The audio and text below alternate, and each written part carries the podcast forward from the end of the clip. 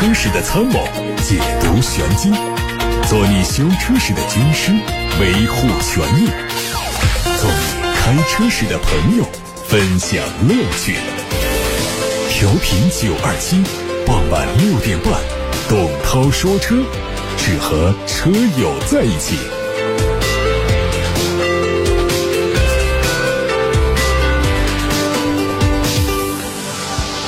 各位好，我是董涛，欢迎在六点半到七点半听我说车。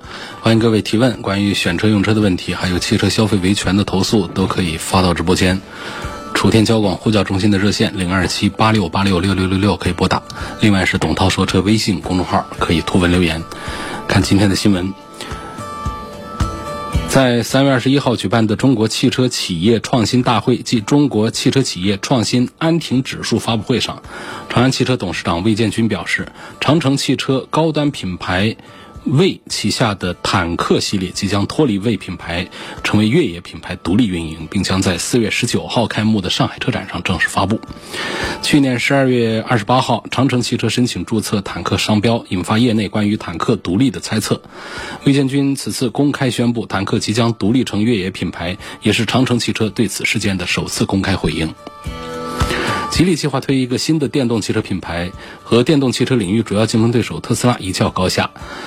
吉利新的电动品牌会高于普通的市场，也会隶属于吉利即将推出的电动汽车实体公司。公司将管理旗下的基于 SEA 浩瀚智能进化体验架构所生产的所有车型。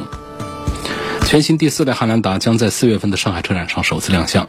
全新飞翼进气格栅让它看起来更加粗犷，更加的硬朗。而下方贯穿式的格栅搭配两侧进气造型的设计，也提升整体的视觉效果。尾部相比现款更有层次感，车底部的保险杠相比现款有所加大，看上去更显运动。根据此前发布的内饰官图，全新第四代汉兰达将采用丰田家族的全新设计，中控屏下方的置物槽不再连通，配备的液晶仪表和12.3英寸的悬浮式中控屏进一步提升了科技感。海外媒体曝光了一组大众新款速腾的车型渲染图，计划在今年的三季度正式亮相，最快在年底或者是明年年初正式开售。国内市场可能在明年迎来中期改款。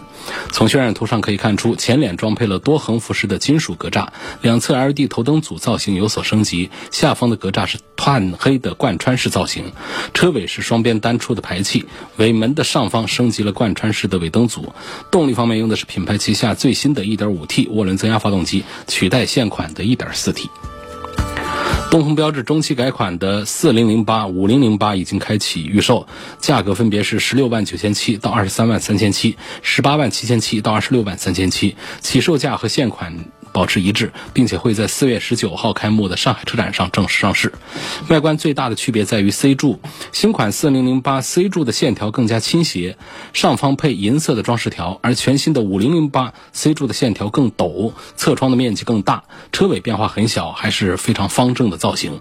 内饰上两款新车都由现款的 T 字形的屏幕升级为尺寸更大的十英寸的悬浮式液晶屏，内置了新一代的智能网联系统。动力上继续用一点六 T 和一点。八 T，新款的插混版四零零八也会采用一点六 T 的插混。从相关渠道获得了新款马自达三昂克赛拉的一些配置，新车预计在四月初上市。相比现款，在配置层面是有调整，二点零升的自动挡的至尊版改名叫二点零 T 的 AT 汉版，新增了全景影像、前倒车雷达，还有二点零升的 AT。智豪版会有两个版本，改名也叫新的外观版和安全版，增加了换挡拨片、盲点监测、主动安全等配置。全新途胜在二零二零年北京车展期间正式发布，在国产车型上是改成了长轴版本，所以首次在命名上加入了 L 新车。目前已经开启了预售，价格是从十七万到二十一万，预计最快在四月份上市。前中网是换成了网状结构，侧面的线条非常的圆润，尾灯是贯穿式。内饰上有十点二五英寸的开放式无边框的组合仪表，中控屏是内嵌式，挡把调整成按键式。动力上搭载的是高功率的一点五 T，相比现款的一点六 T 还要更强。网上有一组领克旗下全新七座中大型 SUV EX 一一的内饰照片，可能命名叫领克零七。在四月份会正式亮相。从这次曝光的内饰看，大尺寸的中控屏和内饰面板直接连接，挡把周围的区域有很多的镀铬装饰。回顾此前曝光的谍照，虽然测试车披着严重的伪装，但是分体式的前大灯组、贯穿式的扁平化的前格栅等家族式的设计，辨识度还是很高。据了解，新车将在眉山工厂投产，有望提供四驱混动系统。雪铁龙将在四月十二号发布一款新车，目前已经发布了首张预告图。根据当前雪铁龙的产品线，这款车正是全新一代的 C5。预告图背景上的双光带设计展示了新一代 C5 的前脸大灯走线。全新的分体式大灯组将成为雪铁龙家族乃至旗舰车型新一代 C5 的标志性设计。新车将在下个月开幕的上海车展完成全球首发，今年的九月份在国内就会上市。通过路试照片可以看到，它拥有类似于旅行车的车身结构，相比。轿车，它的车身离地间隙更高，不排除将是一款跨界旅行车的定位。动力上用的是不同调教版本的 1.6T。比亚迪官方传出消息，比亚迪元 Pro 已经正式上市，两款配置车型补贴后的售价区间，十二万一千三到十三万一千四。前脸纤细的镀铬装饰条连接两侧大灯，精心设计的汉字“圆”放在正当中，看起来非常精致。车尾独特个性的备胎罩像一个可爱的小书包，多了一些趣味性。尺寸方面，车长是四米三七五，宽一米七八五，轴距两米五三五。内饰延续了原 EV 的造型，中控十点一英寸的多媒体显示屏有很不错的科技感，并且还用上了。D-Link 3.0版本的智能网联，它配备了磷酸铁锂刀片电池，NEDC 工况下的续航里程四百零一公里。现在开始回答大家的问题。首先看到的是来自董涛说车微信公众号的后台，有位网友叫大熊，他说奥迪 Q3 的两个动力该怎么选？一个是一点四 T，一个是二点零 T。如果我们参照同配置的来说的话呢？2.0T 的发动机只比 1.4T 的发动机贵万把块钱，所以我觉得这万把块钱是该花的。因此，我还是赞成买 40TFSI，就是买 2.0T 版本的低配，比较划算一些。下面问：遥控钥匙的国产电池和进口电池寿命是不是一样的？还是国产的短一些，进口的长一些？这个不一定，国产进口啊，在电池这个事儿上不一定谁还有什么优势。相反，我们很多的进口的电池还没有我们国内的一些电池做得好。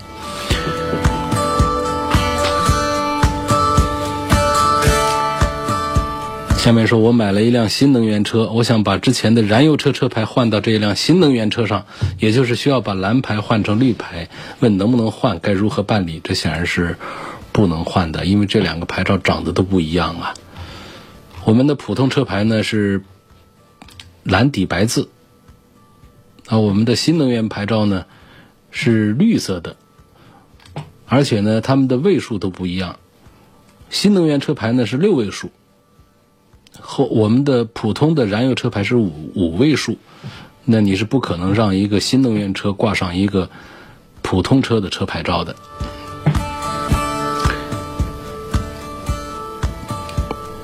现在有一个问到了凯美瑞，说是二点零的凯美瑞和两点五的凯美瑞啊，应该怎么选？两点五的凯美瑞怎么样？落地价多少？首先，我觉得多两万块钱，在别的车上呢，我还是赞成；但是在凯美瑞这个车上呢，倒是不太赞成。虽然说二点五的肯定是动力要强一点，但是开这个凯美瑞的话呢，也不用追求它动力有多强。况且它的二点零的动力呢，也就不是说弱的到哪儿去，可以正常用。在这个车上的话呢，能省就省，按照这个原则来买凯美瑞是对的。所以我不赞成多花两万块钱来买一个配置上完全一样，只是动力上稍强那么一丁点儿的二点五升排量的凯美瑞。另外呢，关于这个落地价的这个问题呢，有一个非常简单的计算办法，啊并不是很准确，但是可以让大家一秒钟计算出这个车的落地价，八九不离十，就是它的实际的最后的成交价的基础上呢，直接加上一个百分之十，说这百分之十当中包含了什么呢？就是我们最大头是购置税，然后再加上保险。这两块是最重的，其他的钱都是小钱了。那么这两块呢？其中购置税虽然说是百分之十，但真正算下来的话呢，实际上就是车价的百分之八的样子。它是不同的算法啊，最后得出百分之八。那么我们的保险，这个风险由人，呃，你要是买全险的话，那肯定也贵；你要买基础险的话，那也就很便宜。所以我们折中一点呢，差不多还剩下的十个点当中还剩下两个点，我们就给这个包括基础保险在内各项杂费，差不多算是十个点。所以一个二十一万的一个凯美瑞的话呢，你直接加上一个两万一，那就是二十三万多落地。这个算法特别简单，但是并不精确啊，但是可以让你八九不离十，不用完全不知道方向。有个网友叫黎方辰，他的留言说：“我每天都通过微信公众号听节目，自己在同事的手上买了一台一一款的手动挡的爱丽舍，虽然说年限很长，但里程只有六万多公里，到手之后没有整备直接开，到现在已经用了八万多公里。”逐渐感觉驾驶室的噪音和震动变大，怀疑是塑料件老化和发动机舱噪音震动传进来都有可能，想找个修理厂处理一下。那如果想处理这些震动和噪音，从哪几个方面入手检查？因为这台车呢还打算再开个两三年，如果想让这种老车的车内隔音效果变好，有哪些性价比高的办法？心想这个车呢买的时候应该是很便宜啊，一一款的车到现在有十年了，我估计。交易价格也就是在个两三万块钱，嗯，两万多块钱那个车呢，我们去做隔音降噪，跟二十万的车做隔音降噪的成本是一样的，我认为是不划算的，所以没必要去做那个。那么倒是有必要呢，就是你这个噪音呢，车老了之后呢，它有很多方面来，你要想把它完全。把它修得跟新车一样的话，代价是非常大。大量的橡胶件的老化，包括我们隔音材料的老化，还有我们机器的老化。机器老化之后，它的噪音也会变大。我们是不可能把这些全都把它搞定的。但是呢，我们可以解决一些故障性的问题，比方说找修理厂检查一下我们底盘是不是有松旷，发动机舱里面是不是有一些地方没有上紧，包括发动机变速箱的安装是不是比较扎实。把这些检查一番之后。我们再开，如果还是那样的话，也就最好就这样认了算了，就不用说是我还要追求它，把这个噪音怎么降下来了。那要再做的话，那就是做隔音降噪的处理，做隔音降噪处理，这么一个两万多块钱的车，你做出来的成本效果肯定是有，那成本也还是摆在那儿，还得花个几千块钱，我认为是没有多大必要的。有位网友说：“我之前听你的建议买了一个凯迪拉克的 CT 四，用了两年，很满意，感谢你推荐。最近家庭资产还可以，就想再换一个车。夫人看中了宝马的 325Li 耀夜版，但是我认为价格差不多，可以买个 A6 的低配。问你的意见，从使用省心和后期维护方面，哪辆车更合适？有没必要等下半年新款的奔驰 C？这个车看是谁用了啊？如果说是你们家。”车分得很清楚，再买一个车是给夫人用的话呢，我是不赞成买个 A 六的，三系要更合适，包括下半年的奔驰 C 要更合适一些，A 六还是更像一个男人车、商务车一些。但如果说反过来，这 CT 四那是给夫人用，自己要买一台的话，那这个就看你。如果说是喜欢这个车开的比较有意思的话，还是宝马的三系的耀夜版，这更符合年轻人的这个喜好一些。A 六还是中年大叔们的。稍微显得有一点点油腻的感觉，所以可以再晚一点来考虑这种 C 级的这种大型的车。那小型的轿车三系这样的，还是可以先开一开，过几年再换。包括下半年要上的这个呃新的 C 级，现在我们看到很多的图片，它其实也就跟这个咱们的 S 级是非常相似的，也就是外观上的一些升级和变化。整体上呢，它的豪华感也还是得到保留，仍然是做的。非常有档次的一个车，所以我觉得在这种情况下的话呢，我的初步的建议呢是可以，如果现在来看的话呢，可以优先看宝马的三系，或者说再看一看奔驰的 C 级。下一个问题说，嗯，老婆是甲壳虫的粉丝，问我现在买这个甲壳虫还合适不合适？买它哪一款？这个不合适啊，停产了。我们否则就是买它收藏用，这是可以的。如果说我们正常的来买个车用的话呢，这样的停产的车保值率差，而且维修代价也大。然后呢，在停产之前的那些车呢，动力配置也都有双离合器的这个缺陷，所以只剩下一个样子了。所以在二手市场上呢，虽然说价格很便宜，但仍然还是不太建议买。如果要买这样的车呢，还有一个考虑呢，你可以看看 Mini，这个在停产之前。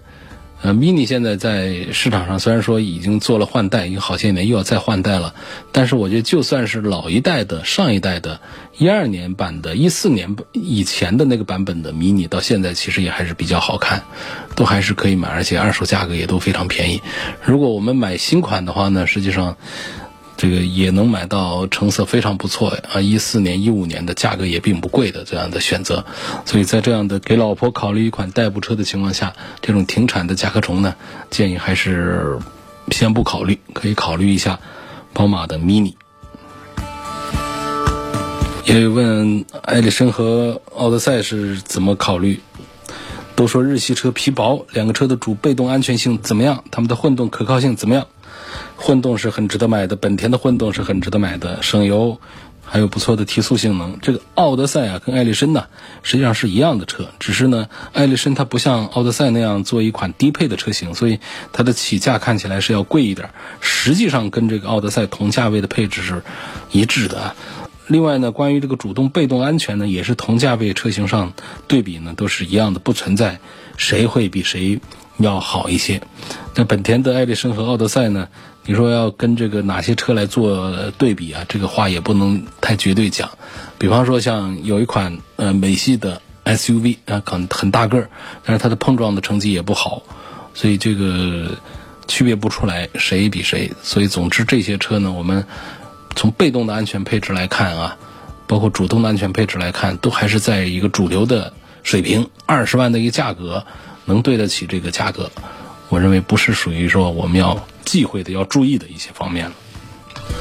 捷豹路虎的故障率是不是很高？我想买一个路虎的星脉啊，现在星脉大概优惠十几万，还是很值得考虑的。捷豹路虎的故障率是高一点，但多数是电子方面的一些小毛病。呃，其实还有很多车主反映它的问题并不多，呃，所以它还是一个概率和一个运气的问题。凯迪拉克的 XT6 这款车的优点和缺点。优点，凯迪拉克的优点就是个子又大，配置又高，价格又便宜，而且动力配置也不俗。所以你看到的它的车动不动一来就是两百多匹马力，配九速的手自一体的变速箱。实际上，包括它的尺寸超过五米，它的价格也就三十万出头，这是很划得来的一个大七座的一个 SUV。但讲缺点上说的话呢，就是他们家的这个九速的变速箱表现并不好。另外，还有凯迪拉克有一点做的不好的，就是它车子倒大，但是它车内的空间并不显得大。如果换其他品牌，像日系品牌来个五米长的车的话，它车内空间可以做得很宽大。但是在凯迪拉克上呢，一个五米长的大车，车内空间跟很多的中型的 SUV 的车内空间是表现差不多的。我想，一个是九速的变速箱，第二是在空间控制这方面还是要差一些。我认为除这之外，其他方面豪华感呐、价格便宜的性价比呀，还有这个配置啊，这各个方面都是它的优点。有位网友在微信公众号后台问。家里准备买第二台车上下班用，看上了别克的威兰六，感觉还可以。这个车分混动和纯电，问我每天上下班单程十六公里，买混动好还是纯电好？家里有车位可以安装充电桩。现在有一台思域，未来换车就是为了旅游会换油车或者是混动。如果说考虑旅游考虑的比较多的话呢，纯电呢还是不大合适的。纯电最起码还是应该是一个混合动力，插混也好，弱混也好，油车是更加的方便一些的。至少在最近的三五年之内，油车仍然还是在长途旅行的时候要更加方便。如果只是考虑上下班的话呢，我觉得在别克家族里面的这个新的这个威兰六的话呢，我的建议呢还是可以买它的纯电动的版本。因为纯电这个技术呢，实际上相对讲还是要简单一些的。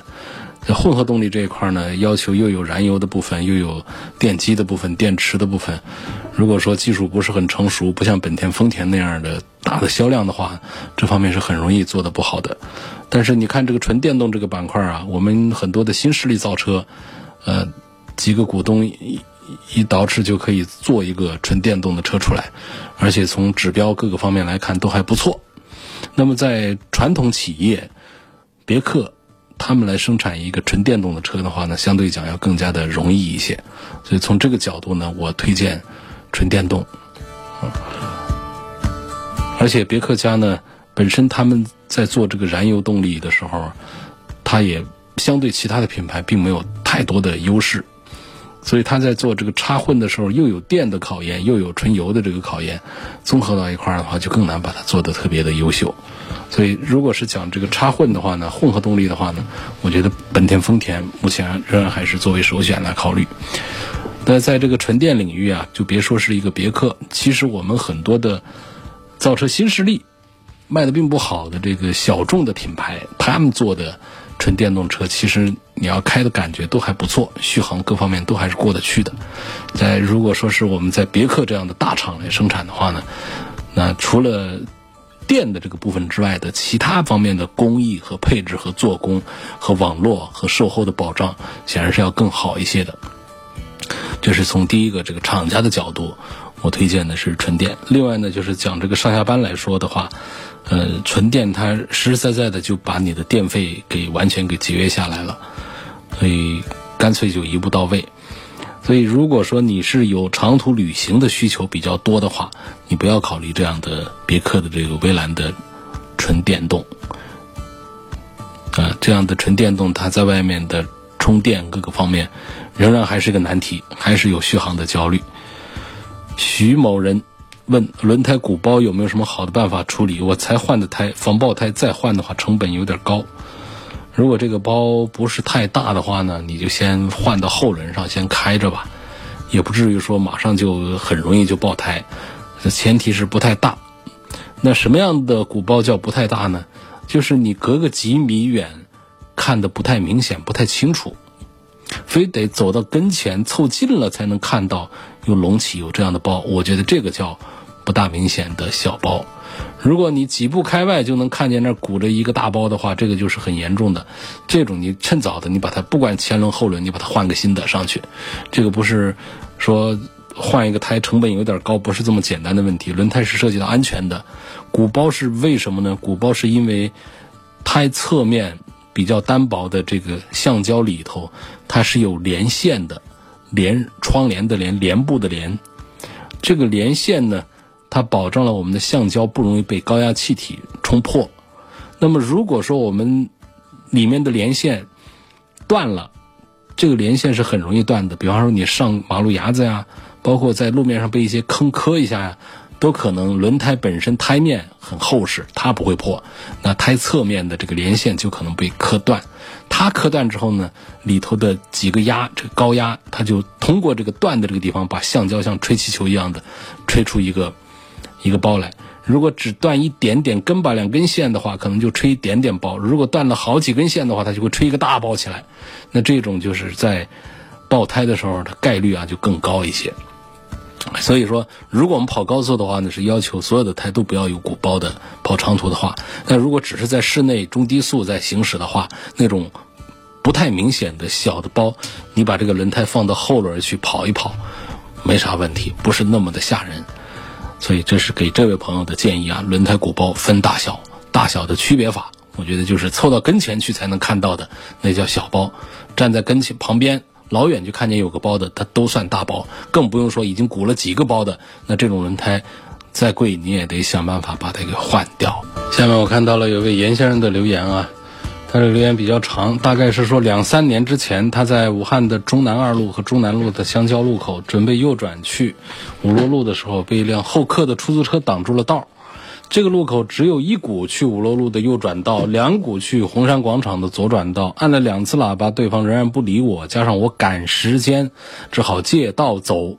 就因为压线被拍了违章，这条违章我已经处理了，但是我觉得不合理，想问一下主持人，现在还能不能申诉？那肯定是不能。两点啊，第一个时效过了，这种行政复议的有效期呢，应该在六十天以内，你这都过两三年了。第二点呢？就算在六十天以内，我都不不主张你去搞什么申诉，你这就是错了。你不管错的原因是什么，就是对方出租车挡住了你，你压线，那挨处罚的就是你。这是一个很简单的道理，这个不讲理由的。除非前面是一个无法移动的一个路障，这种才可以借道。如果这种被拍了，我们可以申请这个行政复议。他还另外一个留言，他说我还有一次呢。过中南设计院的时候，因为要接电话，把车临时停在路边，只停了十秒钟不到就被交警贴了罚单，这应该是不属于严管路段，而且当时他们没有提醒或者是劝离我，我觉得不合理。请问能否申诉？申诉是每一个人的权利，你可以试一下去申诉，但是我觉得你这条申诉依然是过不了。你不管是十秒还是几秒啊，交警给你贴罚单，这个东西呢，并不是说提醒和劝离是一个。充分必要的一个必须的条件，缺了这一条完全不行。如果说你这个车的，就是你不在车上，你就在旁边，哪怕停了十秒钟不到，他给你贴上，这是正常的。你在车上，他要是没发现你在车上，给你贴了条，这个也是合理，也是正常的，知道吧？所以说，比较人性化的处理，确认车里面有没有人，然后劝离，这种这都是。做的非常好的，但你不能代表说，发现车里有人没人，成为了一个开罚单之前的一个必要一个动作。如果说你车窗都开着，车上坐着人，明显是能够看到车里有人，结果呢也没有提醒，也没有劝离，直接给开罚单，这样的交警是很少的。这样的做法呢，你是可以做投诉的。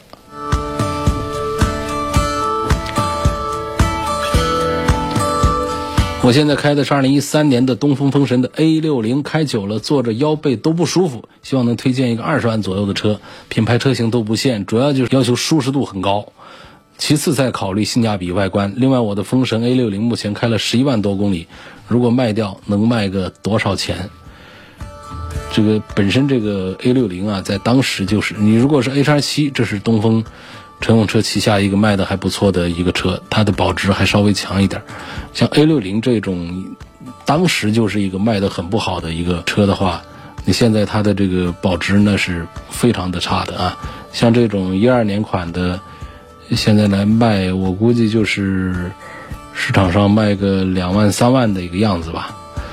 至于说花二十万就买一个舒适度特别高的，其次再考虑性价比的，就这其实是。被这种乘坐舒适性比较差的车给搞怕了，所以就追求一个舒适性一定要好。实际上，你花二十万，你随便找一个日系车，包括德系车都可以，哪个系的车，你这一直开的就是这个上十万的风神的 A 六零啊。但凡你换一个二十万左右的车，你坐进去，你都会感觉舒适度比这个要强多了。那么，尤其是会坐沙发坐的舒服的呢？那就是日系车，日系车里面，尤其是像东风日产的车，特别擅长于坐沙发。所以这个时候呢，你比如说你把那个日产的天籁啊这样的车，你看一看去，那沙发肯定会让你很舒服。且不说日产天籁，不管是雅阁还是凯美瑞这些车，它的舒适度表现都还是很不错的。就是有一点，就是一个是空间，第二沙发软，然后是悬挂软。有了这几软之后啊，它舒适度都会。提升很多，相对讲呢，美系和德系呢，它不太擅长于说悬挂软呢、沙发软呢各方面，它相反呢，它会做的要硬朗一些，这是很明显的两种不同的风格了。所以给王先生的建议呢，就是二十万左右的车，你随便进一个日系的四 S 店，挑一辆车，你进去对比一下，他们的舒适度都做得很不错。问亚洲龙的两点五的燃油版值不值得买？呃，这个销售人员说，这个车目前很少，要订车才能到车，应该选它的什么配置？因为亚洲龙呢，在今年的三幺五期间呢，我们中国柠檬车大选上呢，也是因为很多网友过去爆出过它的混合动力的版本的这个机油乳化的问题，所以我们推荐的还是燃油版要多一点。推荐燃油版多一点，燃油版有2.5的，也有2.0的。2.0的动力虽然说弱，但是说它油耗更低，价格更便宜。实际上就买它的2.0去算了。红五菱宏光的 mini 值不值得买？这个呢，全国名嘴评车里面也是重点的提出来。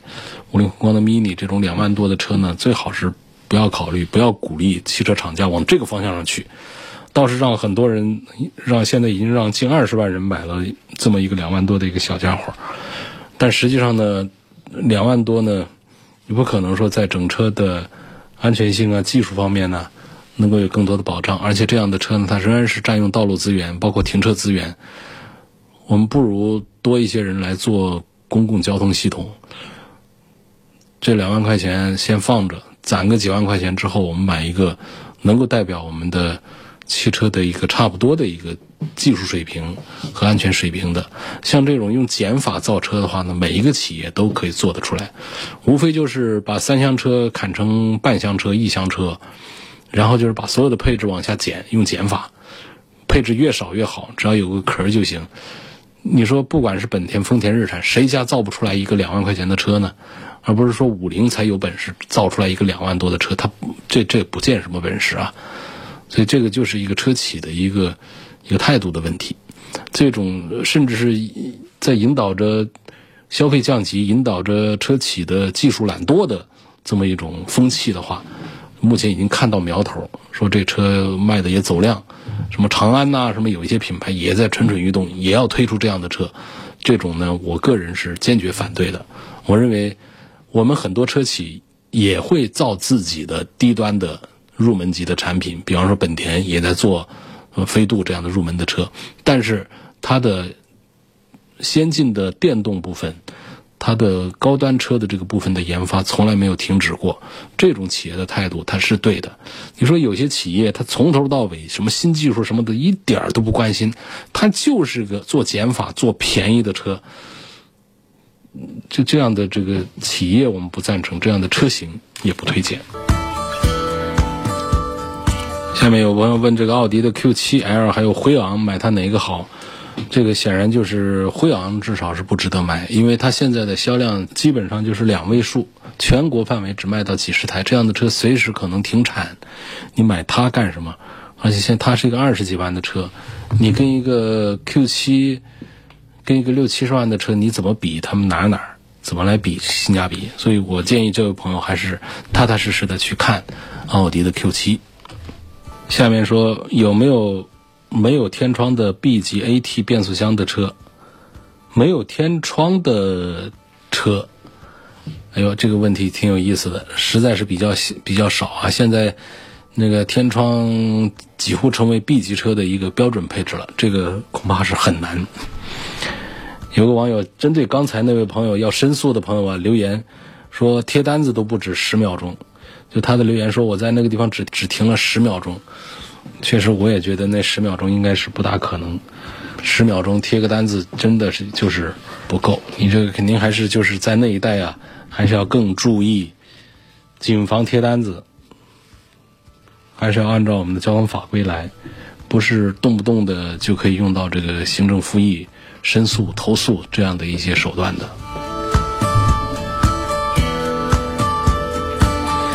感谢各位收听和参与晚上六点半到七点半中的董涛说车，欢迎各位在明天的同一时间继续收听、继续参与。董涛说车的全媒体平台可以收听往期节目的重播音频，他们在微信公众号、微博、蜻蜓、喜马拉雅、九头鸟车架号、易车号等平台上都有入驻，同名专题《董涛说车》。